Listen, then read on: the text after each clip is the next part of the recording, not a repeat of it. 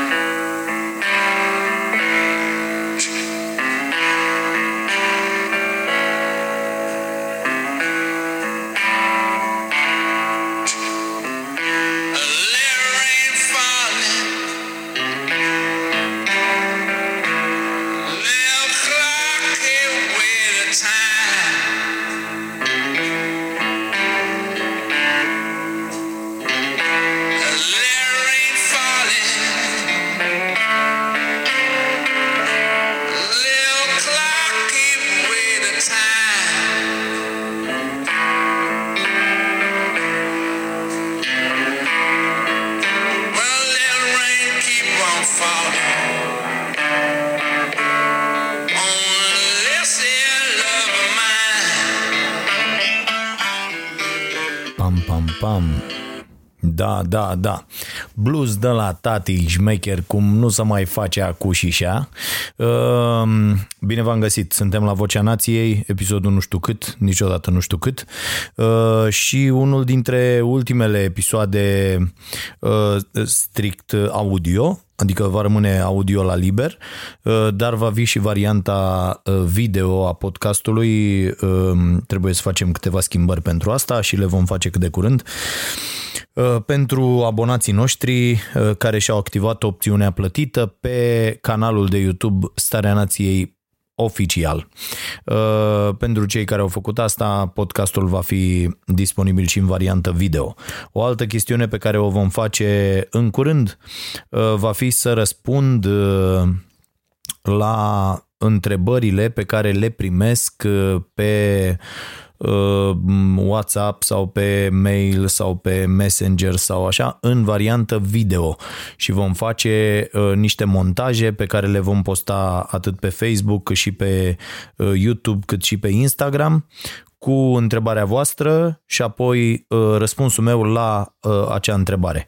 Și eu sper să, să funcționeze, adică să facem un produs împreună. Voi propuneți o temă, aveți o întrebare, Uh, legată strict de o situație, ca să putem astfel să aducem valoare pentru uh, fiecare în parte, uh, iar eu voi răspunde, montăm toată treaba asta și dăm drumul.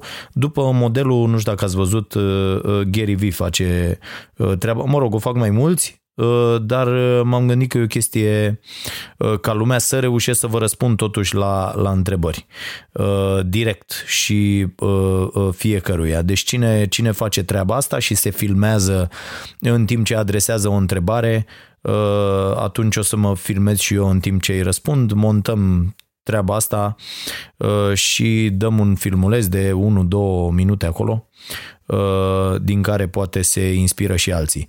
Uh, melodia pe care ați auzit-o se numește Little Rain, asta și pentru că plouă uh, în după amiaza asta de duminică, 3 mai, ziua libertății de exprimare, când înregistrez și eu podcastul Vocea Nației, iar piesa face parte de pe albumul celor de la The Rolling Stones uh, și album care se numește Blue and Lonesome.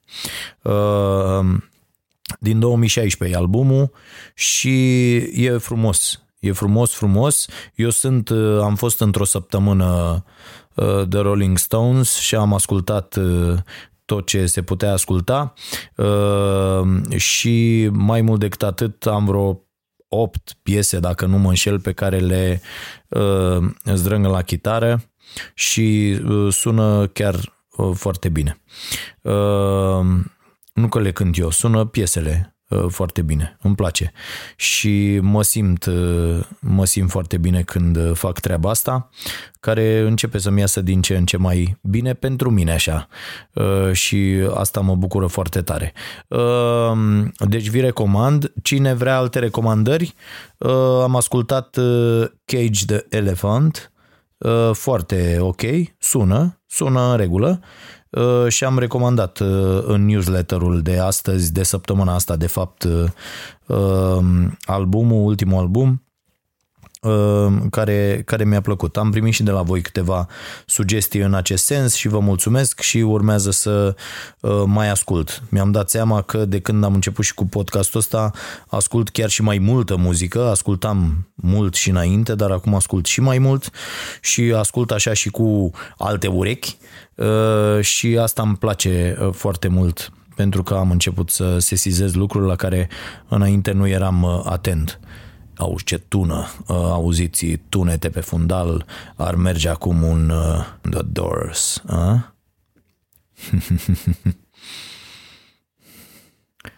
da, ar merge. Ia auzi. Când tună așa, la asta mă gândesc, a? Voi nu? Ca afară a tunat. Exact așa. Și uite încă o recomandare audio cum vin ele. Ia ustat. Nu mai e cum să faci așa ceva.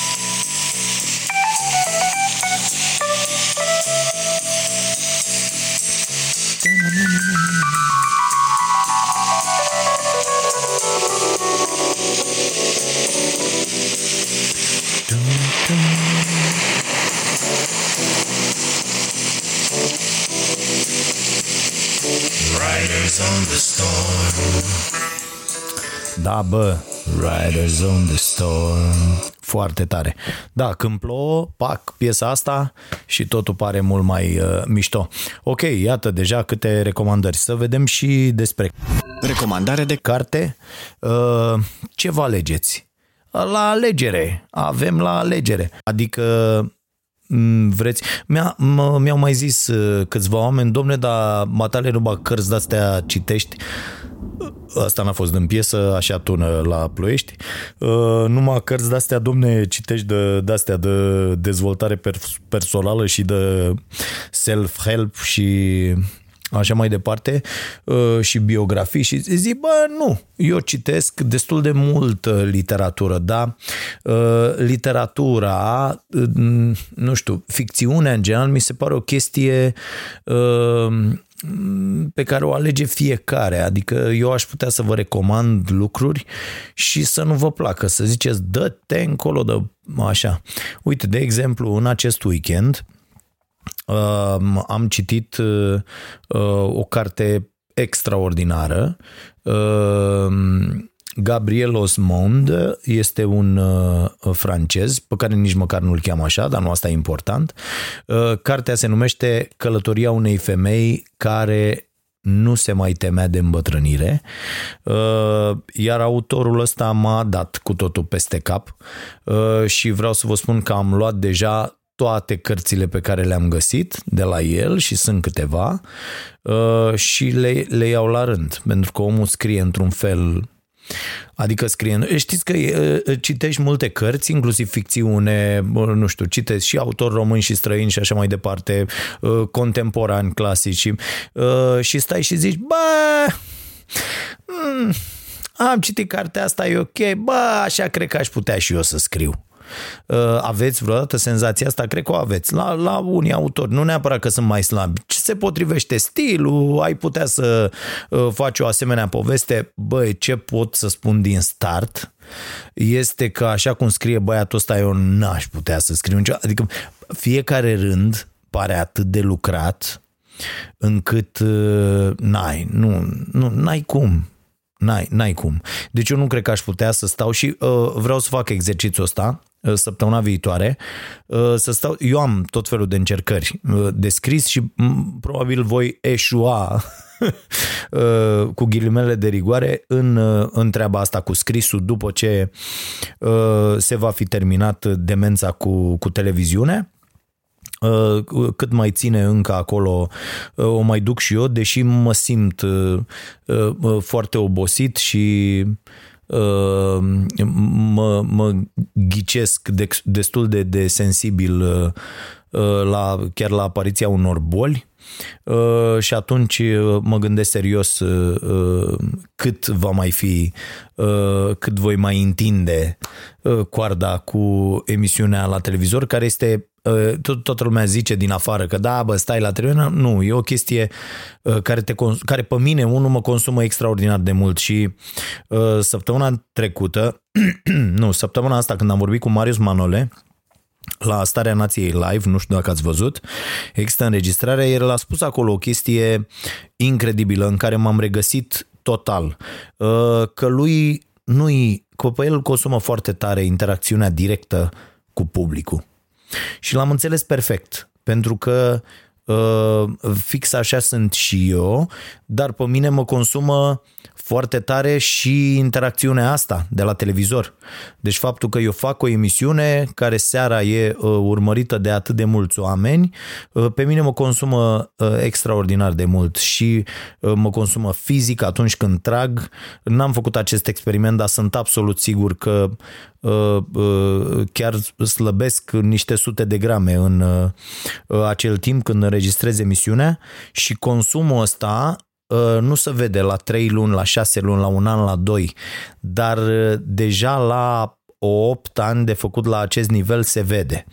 Deja la 20 și ceva de ani de făcut la, uh, chiar dacă la un nivel mai mic, dar în fiecare zi, cu camere, cu înregistrări, cu live-uri și așa mai departe, lucrurile astea se văd, mai ales dacă ești un, un tip extraordinar de uh, emotiv. Iar peste chestia asta se poate trece, adică poți să afișezi că ești altfel, dar uh, eu despre mine aș vrea să vă spun că în anul 1997, era primul meu an în presă, am fost trimis la o conferință de presă la, la direcția agricolă.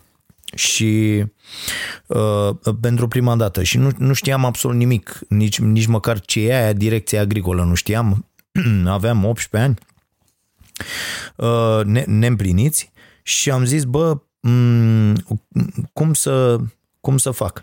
Și pentru că am întârziat 10 minute la această conferință, uh, n-am mai intrat, am ascultat-o pe toată la ușă. Mi-a, mi-a fost rușine să intru.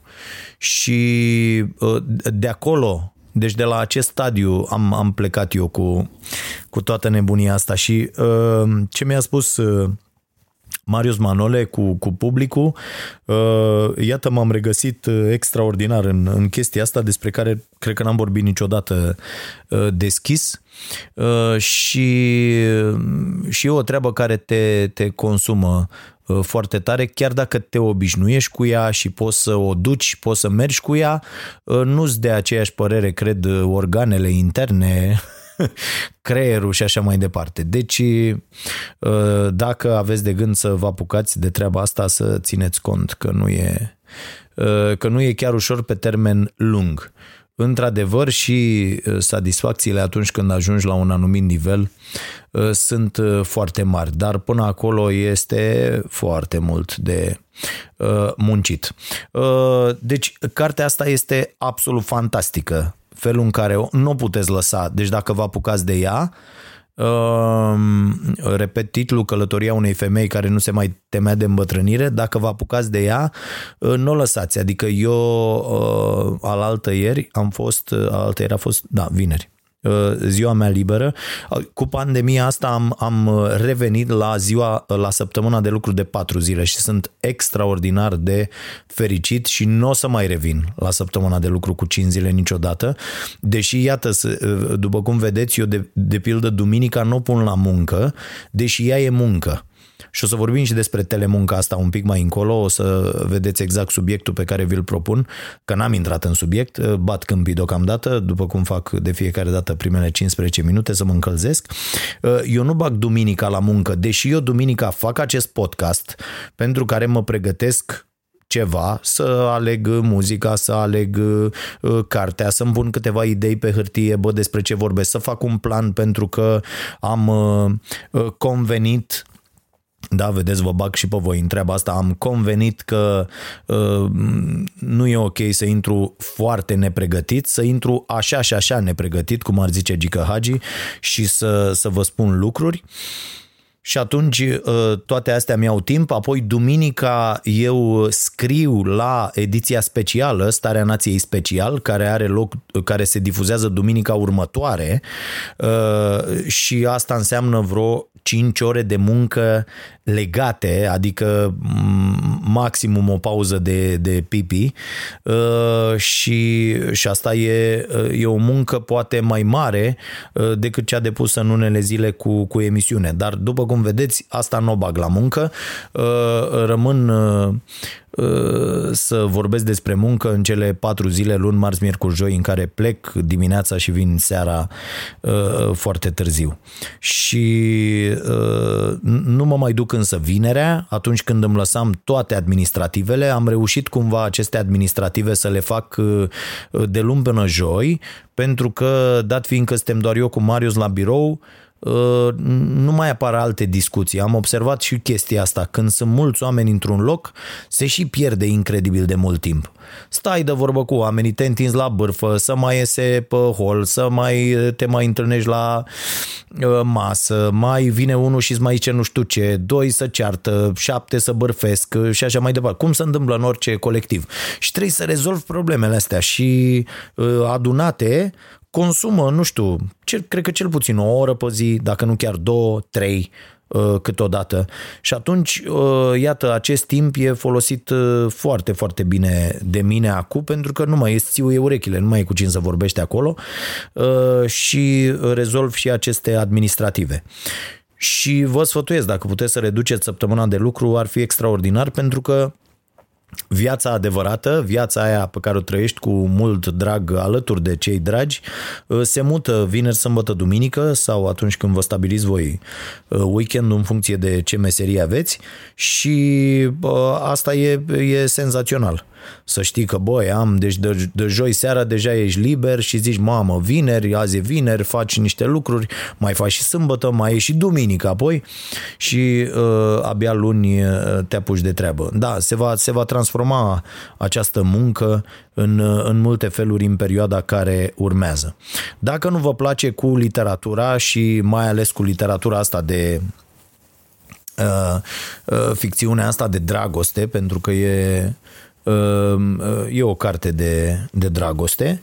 Ehm, puteți să citiți Enough Uh, e o carte pe care o recomand și în newsletter. Dacă nu v-ați abonat la newsletter, Dragoș, uh, nu Dragoș, uh, stareanației.ro, accesați butonul newsletter și băgați acolo adresa. Dacă nu mai primiți newsletterul de ceva timp, este pentru că nu l-ați deschis.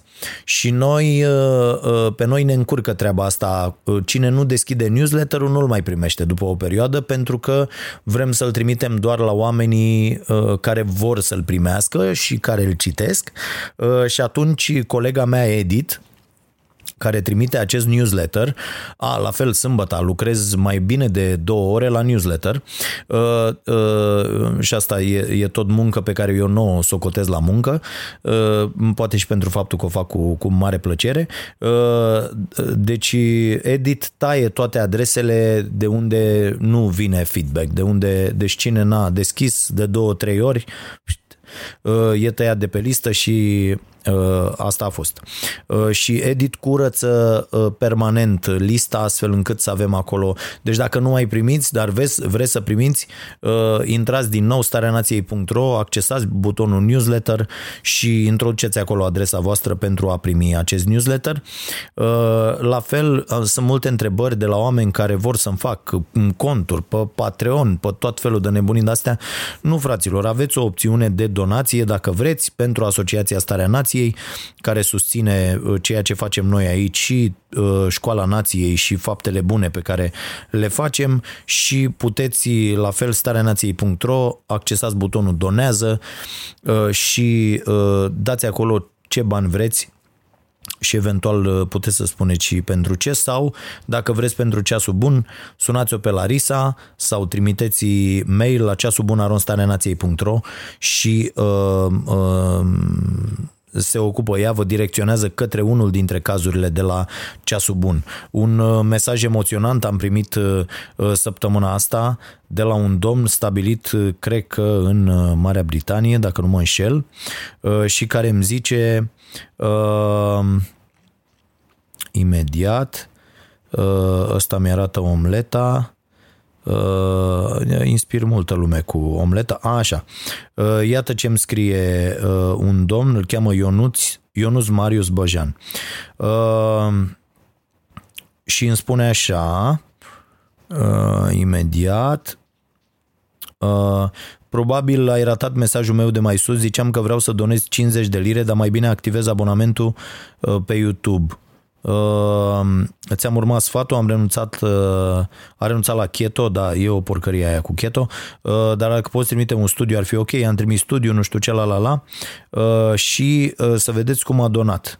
Uh, a donat omul așa. Salut Dragoș, fica mea Cleopatra a donat 11 lire, iar Alexis tot 11 lire. Am mai pus și eu 50, unde să-i trimit? O contactez pe Larisa și eu am zis da, mulțumim. A trimis, Uh, mi-a trimis și fotografie cu treaba asta și a vorbit și cu doamna uh, Căsălean, care probabil a, a primit uh, acești bănuți. Deci se poate și așa și vă mulțumim foarte mult pentru asta. Deci dacă vreți altă carte, ca să intru în subiect, că n-am intrat în subiect și a trecut deja jumătate de podcast, John Nash scrie despre Enough, Uh, și se întreabă, bă, suntem crescuți într-o lume proastă, tâmpită, cretină, care ne-a învățat că uh, mai mult e întotdeauna mai bine. Nu? Și vrem mai mult. În permanent vrem mai mult. Și așa am fost crescuți. De când ne-am născut, vrem mai mult.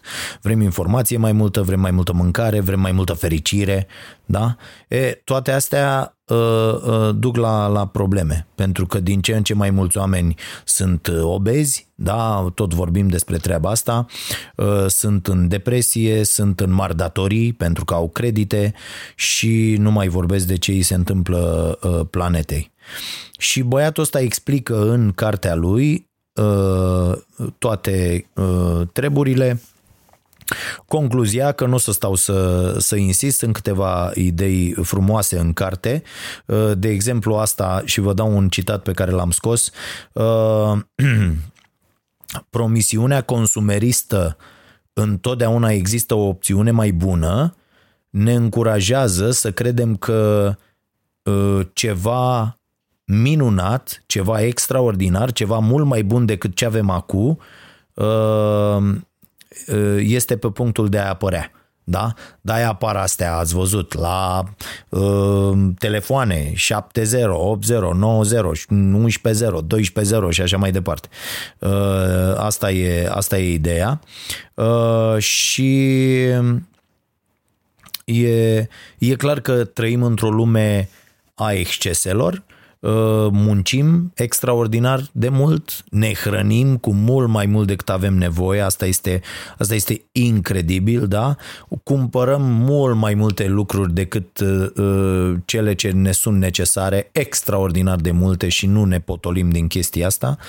Uh, și uh, și credem că uh, vecinul are întotdeauna mai mult decât noi și iarba e mai verde, cum să spune Uh, pe partea cealaltă. Și uh, am devenit uh, nesănătoși fizic, mental, rănim și noi la rândul nostru planeta și putem să, să scăpăm din toată treaba asta realizând, spune autorul, că mai mult nu e o soluție la problemele noastre, ci mai degrabă este sursa problemelor noastre și vă sfătuiesc să citiți cartea asta, că e frumoasă. Ne vorbește despre cât de mult rău face uh, marketingul, cât de mult rău face publicitatea asta dementă la, la toate lucrurile și așa mai departe. Și dacă vreți, uh, băi, o chestie interesantă, am, am făcut o postare pe Instagram uh, cu, uh, deci, uh, nevastă mea, care a mai făcut, uh, deci cred că în perioada asta de pandemie a mai terminat vreo trei cursuri și și-a comandat, deci când am văzut ce e la noi în baie, unde a dezafectat un dulap de ăsta, adita mai dulapul ăla care ține chiuveta, care e destul de, de mare, a scos tot de acolo, le-a dus prin alte părți și e plin de sticluțe cu tot felul de uh, chestii. Asculți Vocea Nației, disponibilă pe iTunes, Spotify, SoundCloud sau pe starea nației.ro la secțiunea podcast. Chestii, tată. Deci, nenorocire. Sunt tot felul de uh, substanțe uh, de-astea naturiste, uh, da, tot felul de extracte, de, de, de nebunii, uh, pentru produse uh, cosmetice. Toate aprobate uh, bio, deci sunt certificate bio pentru produse cosmetice bio.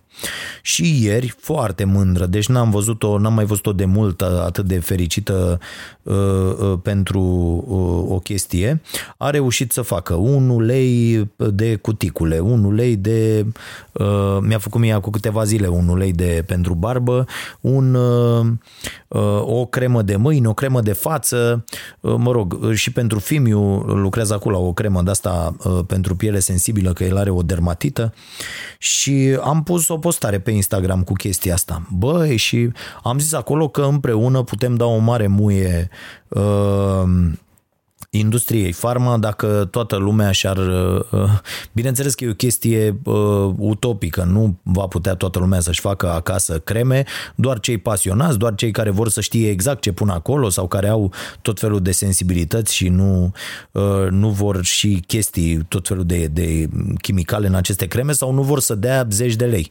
Că realiza nevastă mea seară că o cremă costă 8 lei și recipientul în care e crema aia, special făcut cu tot cu etichetă, cu tot cu ce trebuie să, să pui acolo, Uh, uh, costă uh, mai mult de jumătate din, din produs. Deci dacă crema a fost 8 lei, ăla era 4 lei 50. La o cremă care a fost 12 lei, ăla era 5 lei, că era cu fâs de ăla, adică o, o nebunie și a comandat inclusiv chestiile astea, cutiuțe, fâsuri și așa mai departe. Și am pus acolo mă, și mă uitam la unii cum săreau unii din baie de ăștia, tot felul, farmaciști și așa mai departe. Doamne, că cum îți permit să spui așa ceva despre industria farma. Bă, și am stat și m-am gândit, frate, deci uh, uh, atât de mulți oameni, nu doar că nu uh, trăiesc pe planeta asta.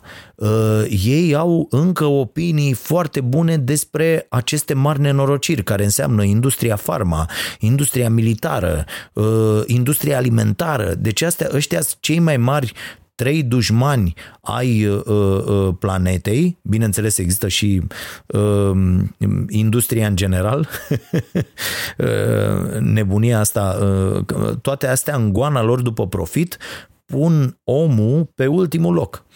Și stăteam și mă gândeam, băi, există atât de mulți oameni care apără aceste nenorociri. Vă dați seama? Aceste mari corporații care nu dau doi bani pe oameni uh, și ei sunt acolo în transa lor. Domne, cum să spui așa ceva, că nu știu ce, că nu știu... Nu-și dau seama, de pildă, farmaciștii că industria farma e o chestie care are din ce în ce mai puțină legătură cu ei și ei există în continuare doar pentru că industria farma nu poate altfel, dar ar fi dispărut de mult. Băi, și mi se pare incredibil uh, ce se întâmplă la nivelul uh, acestei industrii și câți oameni poate să păcălească această industrie să o, să o apere în asemenea hal împotriva celorlalți oameni. Deci mie mi se pare genial. Adică eu când intru și văd, uh, uh, intru în farmacie și zic, uite, îmi da și mie, cer ceva, o chestie care în general e, uh, știi tu că funcționează bine pentru tine. A, nu, nu, nu, uh, stați că avem, uite, eu vă recomand asta pentru că are aia și aia. Uh, 9 din 10 oameni care intră în farmacie și cer ceva și li se propune altceva, habar n-au că farmacistul respectiv ia o șpagă pentru cât de mult recomandă un produs.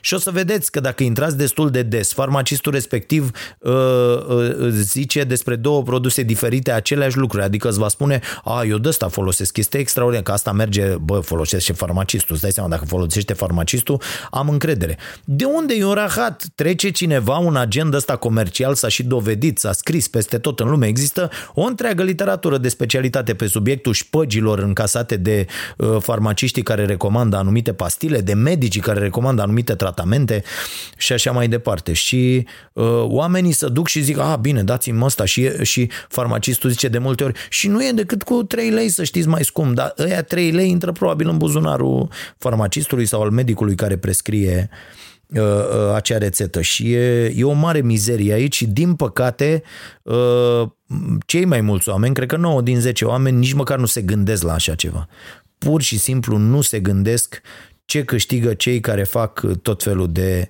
uh, de recomandări. Da. Haideți, fraților, că uh, m-am dat la bârfă, n-am, n-a fost în intenția mea, am terminat cu recomandările uh, și vreau să vorbim un pic despre viața de după pandemie și drepturi. Drepturile noastre, la care mm, va trebui să acceptăm. Mm, prima întrebare ar fi, vom accepta să renunțăm la niște drepturi sau vor fi, vom fi obligați să renunțăm la niște drepturi.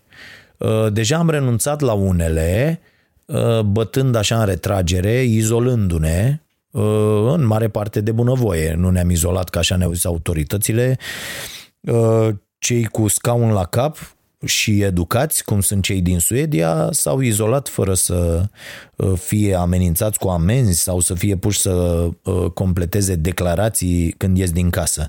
Ăia mai puțin educați Uh, categorie din care facem parte și noi, uh, au fost supuși unor uh, tratamente mult mai drastice, dat fiind că acolo unde nu există educație e multă prostie și unde e multă prostie trebuie să folosești biciu. Și sunt perfect de acord cu chestia asta și eu, dacă aș fi fost pus în situația să iau o astfel de decizie, uh, aș fi luat-o la fel și pur și simplu aș fi găsit uh, uh, metode coercitive. Și oricare dintre noi ar fi făcut la fel, chiar și cei care condamnă treaba asta cu. Și chiar am, chiar am întrebat pe cineva într-o discuție pe care am avut-o, Uh, săptămâna trecută, după ce uh, ne-am plâns împreună de această restrângere a drepturilor care acum trei luni ar fi fost uh, de negândit, ne-am întrebat, bă, da, oricare dintre noi ar fi procedat altfel în această situație, altfel decât cu ordonanțe militare, cu amenzi crescute, cu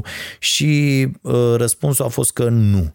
Chiar dacă eu unul Uh, cred că aceste amenzi, uh, probabil n-aș fi crescut atât de mult amenziile pentru că nu cred în uh, efectul acestui gen de măsură coercitivă. Dar una peste alta astfel de măsuri trebuiau luate, bă, nu circul fără hârtie, bă, pentru că noi, needucați fiind, uh, mințim extraordinar de mult, mințim cu respirăm. Uh, opriți oameni pe stradă și întrebați de ce au făcut nu știu ce. Prima chestie scoasă pe gură va fi o minciună. Indiferent dacă acțiunea lor a rănit pe cineva sau n-a rănit pe cineva, prima chestie va fi o minciună. La școală copiii sunt învățați să mintă, în casă sunt învățați să mintă, peste tot suntem învățați prima chestie pe care o scoatem din gură să fie o minciună, să nu uh, uh, să nu spunem adevărul. Și e o mare problemă, e o problemă pe care o avem și noi cei crescuți în comunism, pentru că regimul respectiv doar asta ne-a învățat, să supraviețuim spunând minciuni și spunându-le uh, celor care ne întreabă fix ceea ce vor ei să audă, să învățăm lucrurile astea pe din afară și să răspundem ca atare și tragem acum ponoasele acestei lipse totale de, de educație. Și atunci, ce va fi după această pandemie. Am citit destul de mult, citesc foarte mult, uh, foarte multă presă internațională Uh, despre acest subiect, pentru că acolo vezi uh, tendințele. În acele discuții uh, sunt reflectate discuțiile la, nivel, la nivelul statelor, la nivelul politicienilor care iau decizii și din acele comentarii editoriale de peste tot din lume, din publicațiile foarte, foarte serioase, înțelegi, ei cel mai bine pulsul. Cred că, cred că asta e cea mai bună uh, exprimare și uh, înțelege exact încotro ne îndreptăm către ce decizii. Și uh, ne aflăm în fața unei situații cum am fost uh, cu lupta împotriva terorismului, doar că lupta împotriva terorismului era o chestie, bă, luptam împotriva a ceva ce tot oamenii fac. Și te raportai diferit la, la treaba asta. Acum, suntem nevoiți să renunțăm la niște drepturi și întrebarea e o vom face așa, de bună voie și dacă o vom face, până unde vom accepta să ni se încalce aceste drepturi. Adică, uh, de exemplu, în anii 70, dacă îi spuneai unui texan, ăla așa cu mustață răsucită și cu pălărie de aia de cowboy, că îl inviți într-o cameră alăturată înainte să urce în avion să-i bagi un deget în fund, ar fi scos pistolul și te-ar fi împușcat. Pur și simplu. Uh, Acum, dacă nu te duci într-o cameră alăturată să ți se facă un uh, uh, tușeu rectal, uh, vei fi luat la bătaie de ceilalți călători. Pentru că dacă ești suspect, aia e, poate ești terorist. Și iată cum noi am renunțat la niște drepturi, acceptăm să ne descălțăm, de pildă la aeroport. Mie mi se pare genială treaba aia. Știi, să te descalți. Băi, ia descalță-te și ăla să spună mâna pe peste tot. Nevastă mea e absolut convinsă că există obsedate la aeroport care pur și simplu când văd o femeie cu țâțe mari, doar vor să-i pună mâna pe țâțe, uh, deci efectiv, pentru că ei se întâmplă de fiecare dată, adică nu există excepție. Nu, nu cred că am mers uh, mai, de mai mult de două ori cu avionul să nu pățească treaba asta, un control foarte amănunțit uh, la sâni și acceptăm lucrurile astea, pur și simplu. Pentru că dacă nu le acceptăm, pierdem. Ce pierdem? Păi uite, în cazul avioanelor, bineînțeles că poți să călătorești fără să folosești avionul, nu? Se poate, o fac cei care au rău de avion și așa mai departe. Dar, dacă faci asta, ă, nu te vei mai putea bucura la fel de vacanțe, de pildă, corect? Că nu mai poți să te bucuri așa de ele, că dacă trebuie să mergi trei zile undeva sau îți iei vacanțe de-astea la uh, două, trei ore de mers de casă și nu mai simți că ești într-o vacanță, nu mai poți să vezi lumea, uh, apoi scutești foarte mult timp, scutești foarte mulți nervi, Uh, uh, ești mult mai protejat pentru că um, știm cu toții cele mai uh, șansele cele mai mici sunt să mori într-un accident de, de avion. Deci dacă o iei cu mașina, cu trenul, cu altele, e, e mai nasol. Uh, nu, și trenul e sigur, dar dacă o iei tu de capul tău cu mașina, e, e aiurea. Și uh, deci, deci acceptăm să renunțăm la drepturile noastre pentru aceste beneficii, să le zicem așa. E, și stăteam eu și mă întrebam, bă, cam ce beneficii, nu stăteam doar eu și mă întrebam, nu mănânc, mănânc rahat dacă zic mă gândeam eu, nu. Ă, mi-au dat ideea asta foarte mulți oameni, ă, mult mai inteligenți decât mine, care s-au întrebat înaintea mea, bă, la ce drepturi vor fi oamenii dispuși să renunțe și uh, ce le dai în schimb? A, a, asta mi se pare foarte important. Ce, ce le dai în schimb oamenilor? Uh, nu știu. Aici e de discutat. Asta e întrebarea pe care uh, vă atrezesc și eu vouă. Le dai bani ca să-i urmărești tot timpul, să știi unde sunt, să le refaci traseul, să vezi cu cine au intrat în contact? Și cum faci asta? Că mm, nu poți să o faci doar cu telefonul, nu? Revenim la discuția cu chipurile, la conspirația supremă care a circulat în, în perioada asta. Uh, apoi, uh, uh, auzeam o știre, vedeam o știre la televizor zilele trecute, săptămâna, săptămâna asta pe la început, și zicea, domne, trebuie să, uite, drept, printre drepturile restrânse, după ce se dă drumul pe 15, să evităm îmbrățișările, sărutul, în, uh, în public.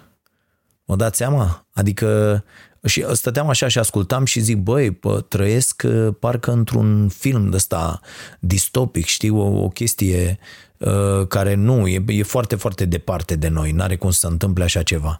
Și uh, cred că trebuie să realizăm, bă, cum reușim să schimbăm lucrurile după treaba asta, pentru că dacă trăim cu ideea că abia așteptăm să ne întoarcem la ce era înainte, vom trăi dezamăgire după dezamăgire uh, și vom fi foarte, foarte frustrați și nervoși și proști uh, pentru că miza și marea problemă care îi preocupă acum pe uh, oamenii importanți din lumea asta este cum schimbăm lucrurile astfel încât să putem trăi ok de aici înainte. Deci nu cum să facem să ne întoarcem la ceea ce era. Ăsta e, ăsta e marele pericol. Ăsta e marele pericol. A vorbit și Harari într-un material, l-am citit într-un interviu.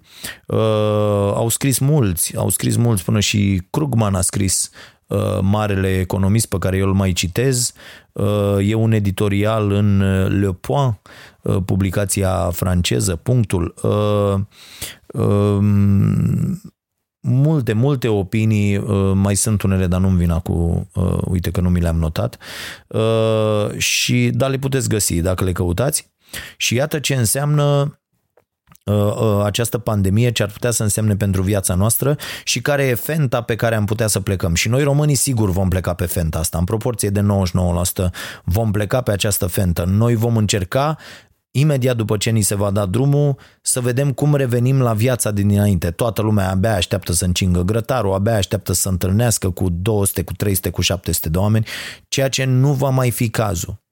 Uh, și iată, de aici se, se desprind tot felul de întrebări. De pildă, uh, cum vor arăta aglomerările urbane începând de acum? Pentru că, iată, uh, nu vom mai fi, adică locurile în care vom fi foarte, foarte mulți într-un loc uh, restrâns, uh, nu mai sunt ok.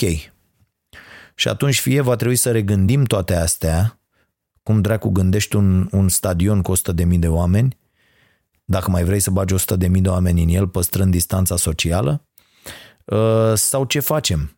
Totul va deveni un Netflix, uh, piesele de teatru, concertele uh, de, de toate tipurile, sporturile se vor face așa? Și dacă da, vor mai avea artiștii, sportivii, imboldul ăsta uh, necesar pentru a, a se apuca de, de sport, de muzică, de uh, actorie, pentru că uh, ceea ce îi mână pe oamenii ăștia este până la urmă contactul direct cu ascultătorii, cu uh, urmăritorii, cu fanii, cu, uh, cu oamenii în general. Și iată că se schimbă uh, o chestie mm, pe care nu o credeam. Adică omul ființă socială fără să... Uh, omul ființă socială păstrând distanța. Am tot auzit asta cu distanța socială, că nu e ok, că e vorba de o distanță uh, fizică, distanța socială însemnând altceva. Uh, cred că s-a redefinit în uh, aceste momente și treaba asta, pentru că am plecat de la uh, na, rețele sociale și s-a ajuns la această distanță socială, pentru că distanță socială înseamnă cu totul altceva astăzi uh, decât însemna cu 30 de ani. Deci nu, am primit foarte multe mesaje pe tema asta. Domne, ziceți odată acolo că e o prostie să zicem distanță socială. Bă, nu e. Nu mai e. Trebuie să înțelegem că lumea se schimbă cu totul și se schimbă și această definiție. Distanță socială acum este distanța pe care s-o, trebuie să o avem unul față de altul fizic în societate. Va fi așa, va apărea definiția de acum înainte, pentru că uh, oamenii înțeleg cu totul altceva uh, Uh, uh, atunci când se aude această sintagmă și, și atunci se vor schimba și, și definițiile. Bun, cum vor arăta fraților uh, aglomerările urbane în opinia voastră? Și uite, idee de business, dezvoltarea pe orizontală. E, e evident, adică cine are acum uh, un oraș uh, Uh, și mai poate să cucerească cu ghilimele de rigoare, de rigoare 3-4 comune din jur, va putea face o dezvoltare pe uh, uh, orizontală uh, foarte ok. Uh, cu trotoare foarte largi, din nou, nu? Uh, pe care oamenii să poată să, să meargă fără să, uh, să se înghesuie, cu mijloace de transport uh, Uh, nu știu, mașini electrice cu un loc, uh, tot felul de chestii de-astea. Da, așa va arăta probabil uh, Uh, viitorul și nu mai aglomerăm, nu mai uh, dispar uh, toate astea, clădirile de tip zgârie nori, nu? care bagă mii de oameni, zeci de mii de oameni acolo, mă uitam. Deci probabil în viitorul foarte apropiat și văd și discut cu oameni care au sedii de firme și acum au început să se întrebe, bă, de ce rahat țineam noi sediul ăsta? Adică și gândiți-vă că e vorba de, nu e ca la starea nației, Adică, domn, noi uh, ajungem la un 3000 uh, ceva de euro pe lună cu tot consumuri și cu tot, uh, tot ce înseamnă acolo, consumuri, chirii, tot, tot, tot, tot, tot, servicii și așa mai departe. Și sunt oameni care dau 30.000, 40.000, 50.000, 100.000 de euro lunar pe sedii companiile mari. Și oamenii se întreabă, bă, de ce asta când putem să mergem într-o chestie în asta care să închiriază, să o luăm cu ziua, da, avem nevoie luni și marți să venim la sediu câte 17, discutăm, facem, dregem, ne cărăm acasă dacă avem ceva, dar în rest nu prea mai sunt lucruri în aceste clădiri de birouri, vorbesc de clădirile de birouri, care nu se pot face remote. Nu, nu mai sunt, pur și simplu. Da? Ehm, revin un pic la, la treaba cu mulțimile.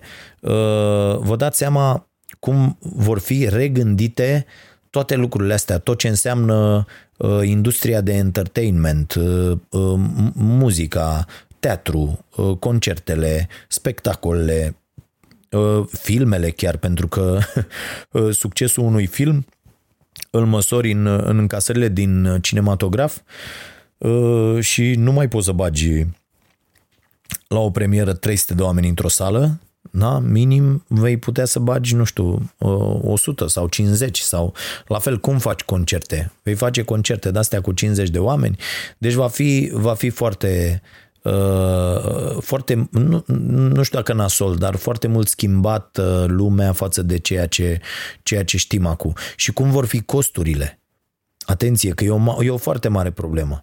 Costurile unui eveniment uh, le scoți și toate calculele le faci raportându-te la cât vei încasa din bilete. Asta faci în funcție de capacitate. Acum capacitățile fiind mult mai mici, mult, mult mai mici, uh, nu va mai scoate nimeni costurile. Și atunci uh, foarte multe zone din uh, această industrie vor dispărea, din păcate, sau vom trece printr-o perioadă de reorganizare, dar care va dura. Adică nu se poate întâmpla de pe azi pe mâine. Pur și simplu nu se poate întâmpla de pe azi pe mâine. Și vom vedea care sunt soluțiile. Uh, noi la Starea Nației gândim deja în această perspectivă, o să vă zic o chestie, uh, accesăm, încercăm să accesăm acum niște fonduri pentru construcția unui sediu uh, care să aibă și chestia asta prevăzută, adică să fie o sală în care ziua se filmează emisiunea, dar echipată corespunzător, inclusiv finisaje de-astea fonice și așa mai departe, plus grile de lumini și toate nebuniile, camere uh, robotice, nerobotice și tot ce trebuie pentru înregistrarea de evenimente de la spectacole de, de stand-up în toate pozițiile cu ecran de ăsta mare în spate cu tot ce trebuie până la concerte de uh, muzică clasică sau balet sau uh, uh operă sau uh, orice orice, astfel încât astea înregistrate în condiții de fidelitate, uh, uh, în condiții de calitate foarte, foarte mare, ele să poată fi livrate apoi către public pe, uh, pe diverse rețele. Cred că asta e o direcție în care, în care se va merge și vor fi foarte puține locuri care vor fi de la zero concepute, să fie gata și foarte repede. Noi plănuim să facem asta în următoarele șase luni, să vedem cum. Uh, în care să poți face treaba asta de la un capăt la altul, adică să faci acolo tot, de la uh, uh, uh, ședința foto până la filmarea evenimentului, până la uh, filmare de making of, până la uh, tot, tot, tot, tot, tot să ai acolo. V-am spus, lumini, camere, uh, uh, uh, tot ce înseamnă uh, chestia asta. Și cred că asta va fi o, o, o direcție. Bun, Uh, și revin la, la acea întrebare. Cu ce uh, uh, costuri vom renunța la, la toate aceste drepturi? Și cred că o oportunitate, n-am văzut-o nicăieri la asta, m-am tot gândit eu zilele astea, s-ar putea să fie o tâmpenie, dar cred că o oportunitate este acea introducere a uh, venitului minim universal, în sensul că, bă, uite, uh, renunți la uh, anumite drepturi, uh, iar pentru că renunț la aceste drepturi să putem să ținem pandemia sub control, o să-ți dăm o sumă de bani în fiecare lună. Adică măcar să-i luăm omului de pe cap chestia asta cu trăitul.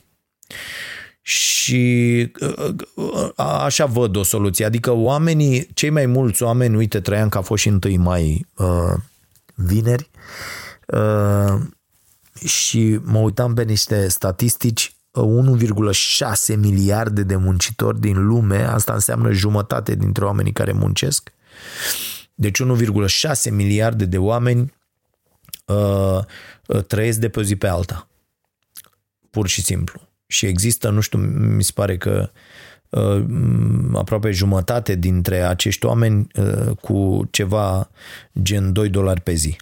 Adică uh, situația e foarte nasoală. E, acestor oameni, dacă le spui, bă, de mâine nu te va mai interesa ce mănânci, pentru că noi îți asigurăm Uh, chestia asta prin acest venit minim universal.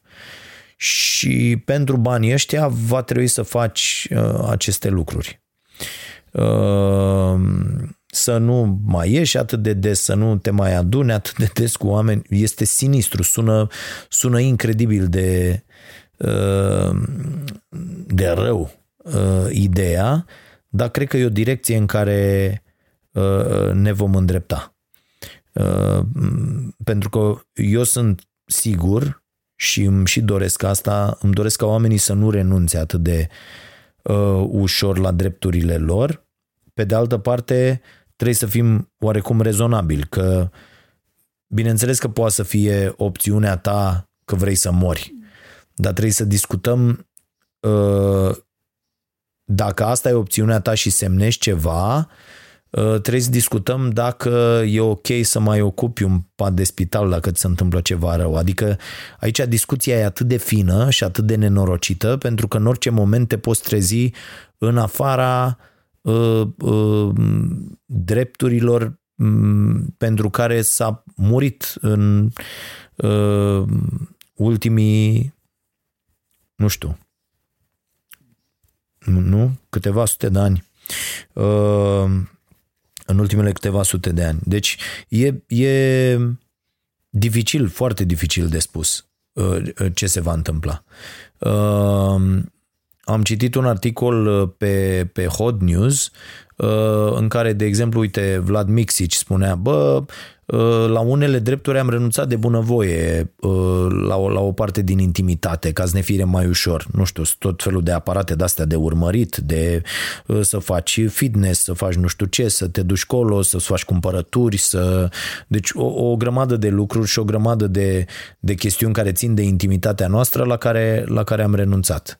Uh, și am mai citit ceva ce spune Constantin Vică, directorul adjunct al Centrului de Cercetare în Etică Aplicată și el crede că frica de îmbolnăvire, citesc tot din același articol, uh, nu va domina lumea, așa cum poate suntem tentați să credem în acest moment și cred că are dreptate și zice omul, vedem că nici în timpul pandemiei frica de boală nu e frica dominantă.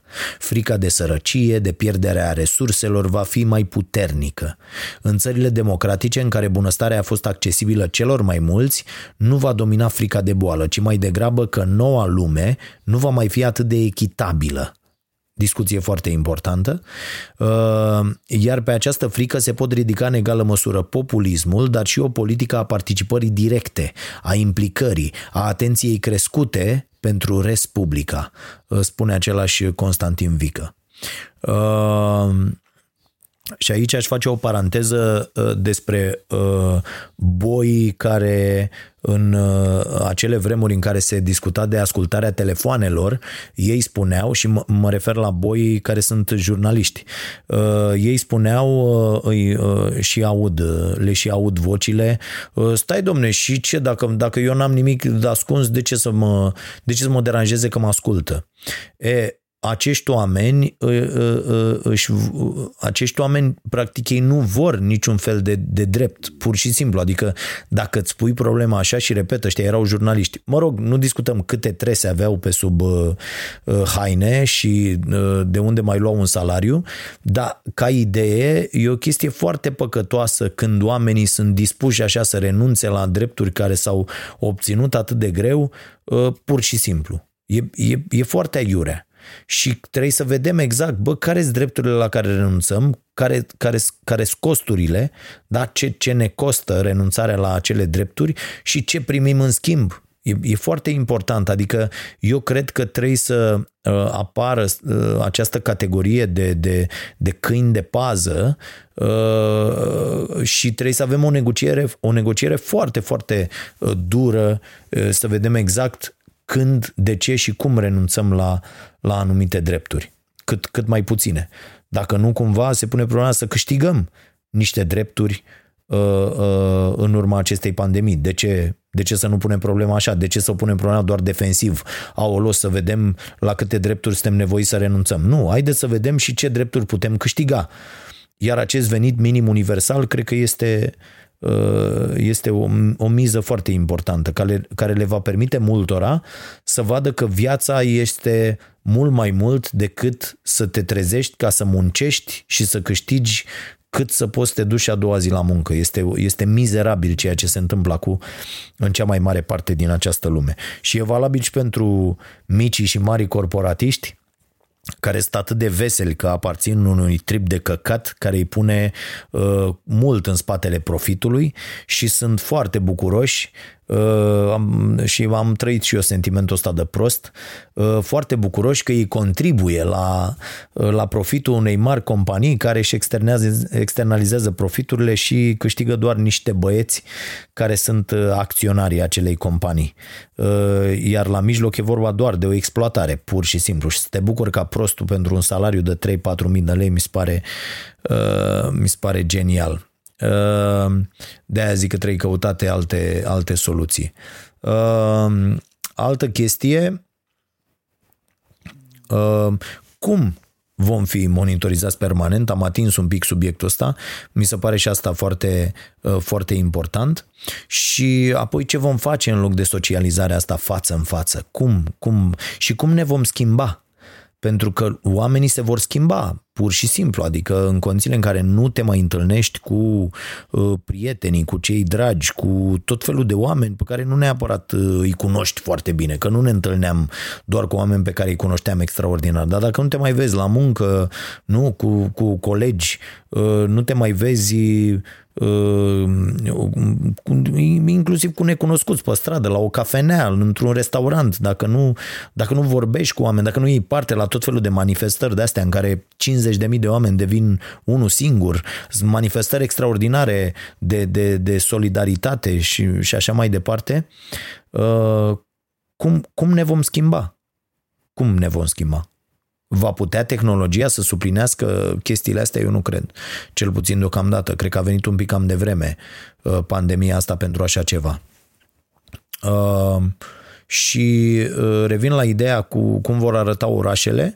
Cred că România are o șansă foarte importantă în acest moment de a extinde un pic orașele cu niște zone verzi foarte mari, cu, cu cu extinderea uh, zonelor urbane, astfel încât să nu mai avem aceste aglomerări. Uh, uh, mă uitam la câte magazine alimentare sunt care, care trebuie să dispară pur și simplu, adică cred că foarte multe din aceste hale, magazine trebuie transformate în tot felul de, de hale care să găzduiască, de exemplu, terenuri de sport puse așa distanțat, pentru că ele trebuie să dispară, adică, da, clar, îți comanzi, vine acasă, comanda, ce era hatul ăsta să te duci în magazin unde uh, cheltuiești oricum de două ori mai mult pentru că vezi o grămadă rahaturi, ăștia le și așează într-un fel uh, să nu poți să reziști, mai ales dacă ești neantrenat din punctul ăsta de vedere și nu știi că ăia pun intenționat la nivelul ochiului niște chestii, la nivelul ochilor copiilor alte chestii uh, și tu zici, a, mi-a fost poftă, dar nu știi că ți-a fost poftă pentru că uh, ăla ți-a încălcat niște drepturi și a folosit știința și a așezat marfa în raft astfel încât ție să fie, să-ți să facă poftă. Iar asta e o încălcare a unor drepturi. Dar nu suntem conștienți de lucrurile astea Așa, uite, noi de când comandăm acasă, deci uh, și nu, nu mergem, uh, uh, comandăm de, de mult acasă, nevastă mea când a dispărut ceva, adică azi am zis, uite, nu mai sunt punguțe de alea de luat um, caca atunci când face ciubaca în curte caca, sunt niște punguțe de-astea cu care adun și duci la tomberon. Și Uh, nu mai erau. Și pac, a deschis repede uh, tableta, s-a dus acolo la comandă, a adăugat uh, produsul respectiv. Și faci comandă când vezi că s-au adunat, bă, uite, da, trebuie să fac o comandă, ai făcut o comandă și uh, am făcut chiar o socoteală. Economia e foarte, foarte importantă. Uh, dai niște bănuți, dar nu ajungi tu la, adică dai niște bani pentru transport, pentru lucrurile astea, dar dai mult mai puțin decât dacă te-ai duce tu, că pui bă, benzina până acolo, pui că stresul, pui că stai două ore ca animalul, că nu poți stai mai mult, că e coadă, că uh, te, te gândești să-ți iei de toate, că așa e românul gură cas, că stai pe acolo în loc să folosești timpul ăla uh, pentru a face altceva. Apoi e nevoie, bineînțeles, ca această telemuncă de care vorbeam și la început, Uh, uh, să devină într-adevăr o realitate. Și aici există o capcană. Vorbea și uh, prietenul Patrick Andrei de Hilerin în, uh, într-o serie de editoriale în Libertatea, vi le recomand uh, sau vă recomand seria uh, și uh, vorbește el acolo despre pericolele telemuncii. Am tot văzut tot felul de uh, articole pe această temă și într-adevăr există acest pericol. Uite și eu când sunt acasă nu fac neapărat diferența dintre uh, muncă, serviciu și uh, uh, timp liber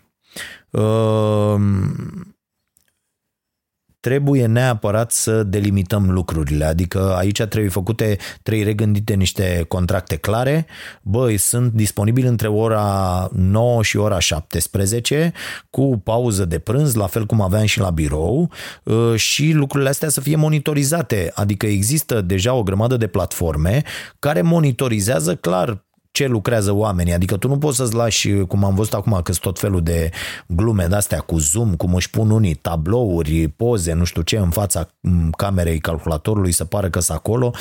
Uh, da, glumele sunt ok, dar uh, n-ai cum să faci așa ceva în lumea reală. Alea doar așa niște căcaturi. Uh, să ai să ne râdem. Dar în lumea reală toate companiile importante care folosesc telemunca monitorizează activitatea angajatului. Adică știi sigur ce a muncit, cât a muncit, cât a stat în fața calculatorului uh, și a lucrat, cât doar s-a uitat la nu știu ce sau cât a dormit. Deci nu merge cum era la în Parlament de la sculat din somn. Știți episodul. Pe un prost de la noi l-au sculat aia. Bă, trebuia să votezi, că votează acum online, fraierii. Și ăla zicea, bă, am dormit, nu știu ce, nu știu ce s-a discutat. Nu merge așa. Asta, asta să vă iasă din cap nu merge. Dar nu trebuie să meargă nici varianta în care, uh, nu știu, muncești la un rahat ăsta de multinațională și te sună un fraier de acolo care crede că e șef peste ceva, dar nu e șef peste nimic. Sau, mă rog, e peste alți sclavi, dar el, e și el la rândul lui un sclav, pe care îl sună altul și îi zice marș în da mătii. Uh, și te sună unul de la și e șapte ceasul tu practic ai terminat programul la 5 și zice, auzi, dar nu intri să-mi dai și mie situația aia, te rog eu frumos. Și tu intri. De ce? Că ești fraier. Uh, trebuie, trebuie să zici, cocoș, nu mai sunt la muncă. Păi da, mă, dar ai laptop acolo. Ai, bă, că te duci până în uh, da? până în dormitor sau în living, unde ai tu laptopul, dai drumul și îmi dai și mie situația aia, mai pui tu trei, trei chestii în Excel. Și tu te apuci ca fraierul și muncești o oră și nu știu ce. Nu e, nu e în regulă. Adică astea nu trebuie făcute. Cu excepția uh, situației, bineînțeles, în care ai uh, uh, fost de acord că, bă, sunt la dispoziția voastră 24 ca așa vreau eu. Și atunci, bineînțeles că e cu totul altceva. Dar atunci când există, bă, eu, avem 8 ore de muncă pe zi, de la 9 la uh, 5, aia e. Da? Deci aici lucrurile trebuie regândite foarte clar și într-adevăr telemunca aduce acest pericol incredibil de a te crede tot timpul la birou. Iar asta îți face rău și la, și la cap. Și apoi vor apărea abuzurile angajatorilor, pentru că angajatorul e nemernic și zice, a, păi muncește de acasă, păi e la dispoziția mea, 24 în 24, dacă eu la două, la două dimineața mi s-a uh, trezit mie că vreau să fac ceva, aia e, fac treaba aia, nu merge. Nu merge așa, iar oamenii, atenție, oamenii vor trebui să spună, bă, stai puțin, că nu e așa. Bineînțeles, veți zice după aia, bă, mă dă afară. Bă, dacă ești bun, nu te dă afară. Că oamenii buni, dacă îi sun la două noaptea, zic, alo, cocoș, vezi că dorm.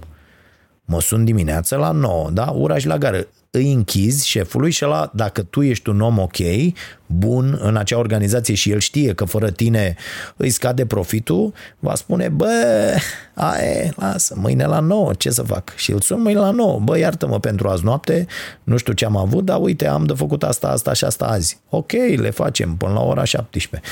Deci aici trebuie foarte mare atenție, această uh, telemuncă trebuie să devină o realitate. La fel cum trebuie să devină și școala. Și aici, din nou, mă voi referi la oportunități mari pe care unii dintre noi le-am ratat Uh, pentru că trebuia să muncim, pentru că nu aveam timp să mergem uh, uh, de multe ori la, la școală și foarte mulți oameni au renunțat la, la școală pentru că și-au întemeiat o familie, pentru că uh, uh, erau nevoiți să aibă grijă de familia lor, să producă bani, că familia nu putea să-i țină la școală. Și atunci extraordinar de mulți oameni uh, au, au, au suferit din acest punct de vedere. Uh, și uh, eu mă număr printre ei, am putut să fac școală la, la un nivel serios și ca lumea, doar după ce am reușit să, să mă întrețin pe mine și, și uh, pe familia mea. Și uh, uh, chestia asta a fost, uh, uh, desigur, un, un handicap, că atunci când muncești de la uh, uh, 15-16 ani de dimineața până seara și trebuie să împaci și școala și apoi să vrei să faci și, și școală și să ajungi într-o meserie în care e nevoie de școală, e foarte, foarte greu. E, aici apare o oportunitate fantastică. Dacă educația uh, merge cu totul online, uite, fimea a vorbit la facultate în Olanda și ei au asigurat-o că uh, Uh, vor decide săptămâna viitoare ce vor face în, uh, în anul universitar uh, următor, în care fimea ar trebui să fie anul întâi, și a liniștit-o o profesoară româncă de acolo, spunându-i, deci fie că stai acasă, deci sunt două posibilități, dar niciuna nu exclude Uh, varianta că tu vei fi studentă, deci există posibilitatea în care ești studentă de acasă și uh, ești admis aici la noi sau posibilitatea în care trebuie să vii aici, moment în care trebuie să-ți cauți și casă, masă, tot ce trebuie aici. Dar asta, asta voiam să vă spun că E o oportunitate fantastică pentru mulți oameni, se vor deschide practic toate universitățile. Eu caut de pildă o universitate unde vreau să fac un master uh, uh, pe zona asta de uh, pregătire mentală pentru sportivi și am, tot ce am găsit în toată lumea, atenție, în toată lumea, tot ce am găsit este cu ceva prezență acolo. Ori eu nu pot să mă duc în state să stau, nu știu, uh, o lună pe semestru acolo și restul online. N-am cum, nu, nu-mi permite uh, situația materială, nu-mi permite uh, meseria mea, jobul meu și așa mai departe. Și din acest punct de vedere pierzi pierzi enorm. Așa dacă le-ai putea face online cu totul, cu examene ca lumea, cum, cum e la aia la Barça Innovation Hub de pildă, unde uh, și, fime, uh, și nevastă mea a făcut un curs de nutriție, uh, uh, pentru sportivi, uh, ceea ce e foarte important, examenul final se dă cu o comisie, ăia de față, să uită la tine și tu vorbești, băi, e ca și cum ai fi față în față, nu mai, a, că poți să spui o hârtie, că bă, nu mai sunt examenele așa cum erau când eram noi la liceu, nu mai au nicio legătură, nu mai e cu copiuțe, nu mai e cu ori ai asimilat materia și poți să formulezi ceva și să susții un proiect, ori nu poți. Dacă nu poți, ea te simți și zic, bă, ne pare rău, uite, mai învață, îți mai dăm trei luni de grație, mai învață și... Adică a înțeles cam toată lumea că nu mai merge să păcălești școala, ca să ai o diplomă pentru a obține o mărire de salariu sau ceva. Ăla e un căcat care se întâmpla în comunism și în democrația noastră de tranziție de rahat.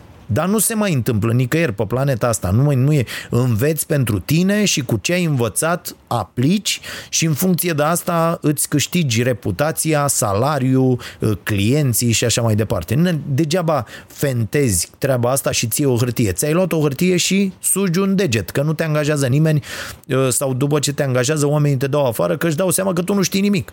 Și atunci nu mai are sens să păcălești. Dar revenind la asta cu educația, se deschid niște oportunități fantastice, inclusiv pentru oamenii care nu au avut uh, uh, uh, șansa asta să meargă să studieze unde, unde și-ar fi dorit Uh, pentru că nu au putut să se, să se desprindă de locul respectiv. Iar asta mie îmi place la nebunie, chestia asta că poți studia oriunde pe glob fără să fie nevoie să fii, să fii prezent. Și cred că nivelul va crește foarte mult pentru, pentru mulți oameni. Da, vă dați seama, poți să faci chiar două facultăți odată stând acasă. Uh, mi se pare extraordinar să-ți organizezi timpul cum vrei tu. Dispare toată nebunia aia cu navetă, cu tot, că asta ne zicea uh, fimea acum, bă, s-ar putea eu acasă, aici, să stau, să studiez, să nu știu ce, stau, învăț în curte, uh, intru la examene uh, din, uh, de aici, din terasă, de unde fac eu podcastul sau din altă parte. Iată, lumea s-ar putea schimba în, și în feluri foarte bune și care ne oferă mari, mari oportunități. Dar rămâne chestia aia cu interacțiunea fizică, pe care eu o cred foarte importantă. Tot, tot ce au făcut oamenii din cele mai vechi timpuri a fost să se, să se strângă la un loc în aceste comunități. Nu? Vorbește și Harari despre asta în, în Sapiens și uh, uh, când ajungea la 100, 150 de oameni o comunitate, unii se rupeau și formau altă comunitate care ajungea și ea și se făcea mare și uite așa, să trece mai departe. Știți că există o legătură, v-am mai zis-o eu, între numărul mediu de prieteni pe Facebook, e undeva la 133, și comunitățile care n-aveau mai mult de 150 de persoane, acum zeci de mii de ani, și explicația era foarte simplă că nu poți bârfi în același timp mai mult de 150 de persoane. Uh, și, într-adevăr, despre asta este vorba. Uh, se pare că vom fi nevoiți să micșorăm uh, aceste comunități sau să trăim, iată, în astfel de, uite, mă, mă uitam la comunitatea din curtea în care locuiesc eu, suntem 9 persoane, 3 familii, sunt patru copii și trăim într-o curte. Am Uh, acceptat condițiile de, de izolare uh, cu un control total al celor cu care intrăm în, în contact. Uh, și, și de sărbători a fost bine că am fost totuși 9 inși la masă, adică n-am, n-am simțit bine, n-au, n-au fost părinții, n-am avut na, părinții, socrii, rudele, dar am fost totuși, n-am fost doi sau patru sau am fost nouă. Uh, e, e important. Uh, e altă atmosfera. Și uh, și asta mai e o soluție. Bă, ne strângem 30, facem un cumpărăm un teren care e mai mare, facem niște locuințe care sunt totuși la o distanță și în această zonă închisă cu un mediu controlat suntem ok, nu? Cu fiecare la intrarea pe proprietatea respectivă luându-și temperatura în fazele astea cu, cu pandemia și așa mai departe. Deci există astfel de, de posibilități și văd și niște oportunități de, de business aici. Cred că zone, zonele astea de birouri vor avea o cădere fantastică în perioada următoare și nu pot să spun că îmi pare rău neapărat. Mm, așa cum, uite, noi ne gândim să ne mutăm, adică ne vom muta cu siguranță din, din sezonul următor cu sediu, uh, foarte multe firme, extraordinar de multe firme vor renunța la birouri uh, și se vor organiza cu, cu totul altfel, ceea ce e extraordinar de, de bine în opinia mea, pentru că acei, a, în, cu ce condiție? Acei bani să se regăsească în beneficiile angajaților. Adică, bă, nu mai dăm bani pe chirie, nu mai dăm bani pe asta, nu mai dăm bani pe transport, nu mai dăm bani, dar împărțim niște bani. Iar banii ăștia sunt foarte mulți, adică la orice fel de... Uite, discutam cu cineva care are 170 de oameni și plătește, e o, e o companie mai mare și plătește 40.000 de euro. Chirie pe un contract foarte prost făcut de la început. Uh, și am zis, bă, îți dai seama la 170 de oameni dacă împarți 40.000 de euro în fiecare lună, bă, sunt destui bani. Sunt foarte mulți bani și oamenii aia ar zice, da bă, cu dragă inimă stau acasă și uh, uh, nu mai zic cât se câștigă cu transportul, fraților. Deci se câștigă enorm, enorm de mult timp câștigi pentru tine sau pentru firmă cu transportul. Dacă vă uite, într-un oraș cum e Bucureștiul, păi dacă tu faci o oră naveta, pui o oră medie, deși unii fac două ore săraci, dacă vin ca marote al meu din Berceni, fac și două ore ca popa. Și când te și zici, bă, dacă faci o oră jumate, cu o oră jumate sunt trei ore, păi tu trebuie să muncești 8, deci mai ai 5.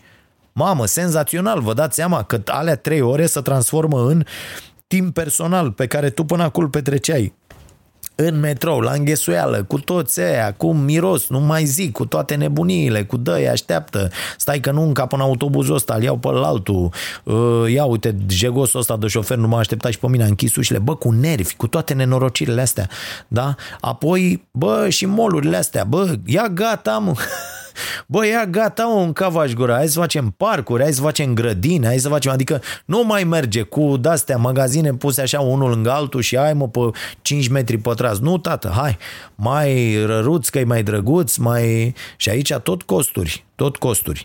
Dar uh, ăștia, bineînțeles că nu vor vrea să scadă profiturile. Vor, vor urmări să, să bage și mai mulți bani în buzunar. Și asta e, asta e foarte nasol. Adică, bă, ce ați făcut voi acolo? Un mall? Da.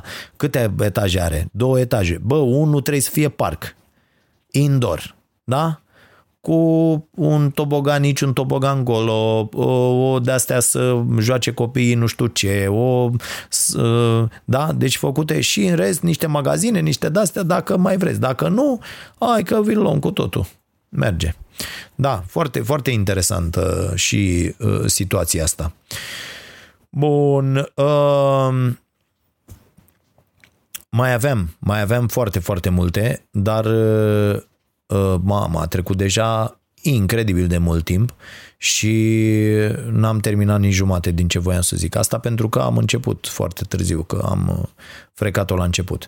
Păi să vă zic așa, că o să mai vorbim oricum despre asta, mai ales despre partea economică, vreau să uh, avem un subiect uh, separat uh, cu chestia asta, despre cum va fi după pandemie, vorbim și în Starea Nației Special de săptămâna viitoare. Sper că v-a plăcut Starea Nației Special de duminica asta, pandemia rasismului, o emisiune la care țin mult, la fel cum țin și la cea de săptămâna trecută cu nutriția și cu prevenția și cu legătura dintre uh, alimentația noastră și felul în care sistemul imunitar răspunde la uh, această uh, nouă pandemie și vom vedea cum vor sta lucrurile. E posibil să se găsească foarte repede un tratament și să ne întoarcem cu toții la viața așa cum o știam și să ne mai alarmăm odată la următorul coronavirus, dar eu nu cred că așa vor sta lucrurile și uh, cred mai degrabă că trebuie să facem niște schimbări foarte importante în viețile noastre pentru a putea fi feriți pe viitor de uh, aceste nenorociri care vor tot apărea, adică știți toate poveștile și cu topirea permafrostului și cu toate nebuniile astea. E, o să vedem cum va fi, dragii mei. Vă mulțumesc, vă dau întâlnire în fiecare zi, de luni până joi, de la 19 pe Facebook și uh, pe canalul Starea Nației Oficial, canalul de YouTube, cu emisiunea Starea Nației Live uh, și de la ora 22 pe Prima TV cu emisiunea Starea Nației. Mai avem două luni din acest sezon, uh, luna mai, care a început deja, Prima emisiune din mai va fi mâine, uh, pe, pe 4 și uh, mai avem mai și iunie și încheiem acest sezon. Vom vedea ce se va întâmpla după, dacă se vor mai întâmpla lucruri, dacă nu, oricum vă ținem la curent și dacă ați dat bani în avans o să vi returnăm uh, cu scuzele de rigoare. Glumesc sau poate că nu. Și Uh, să ne vedem cu bine. Dacă aveți întrebări, uh, o puteți face și în varianta pe care v-am propus-o, v-am propus-o la început, uh, video. În rest, vă mulțumesc pentru mesajele la dragoșarompătraru.ro. În noua versiune a acestui podcast voi avea 30 de minute doar să răspund la întrebări. De săptămâna asta am rugat-o pe Larisa să-mi și sorteze, adică eu îi dau forward la absolut toate mesajele la care nu răspund pe loc, uh, uh, uh, astfel încât să mi le organizeze pentru acest podcast și să reușesc să răspund și la întrebări. Sper că vă place varianta asta cu uh, temă aleasă și uh, despre care să, să discut. Aștept feedback, uh, bineînțeles, și vă mulțumesc și pentru uh, ce mi-ați scris uh, săptămâna asta, câteva mesaje foarte interesante. De asemenea, recomandările multora dintre voi sunt extraordinare. Am, urmă, am urmărit uh, destule filmulețe, documentare, chiar și cărți pentru care vă mulțumesc și despre care probabil o să vorbesc în edițiile viitoare. Să vă fie bine, dragii mei, nu uitați să fiți buni și să ne vedem cu bine.